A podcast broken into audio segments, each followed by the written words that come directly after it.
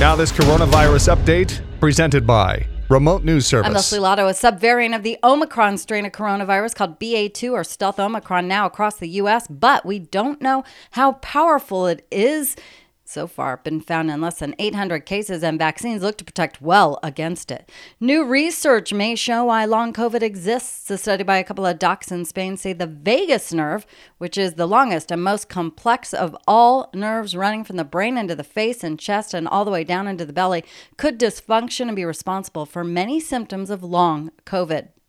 Masks now required in schools, but not across the state of California. The state's top health official announced that masks were still a valuable tool to keep schools functioning. Plus, unionized school employees were still pushing for continued mask wearing. I'm Leslie Lotto with your coronavirus update for February 15th of 2022.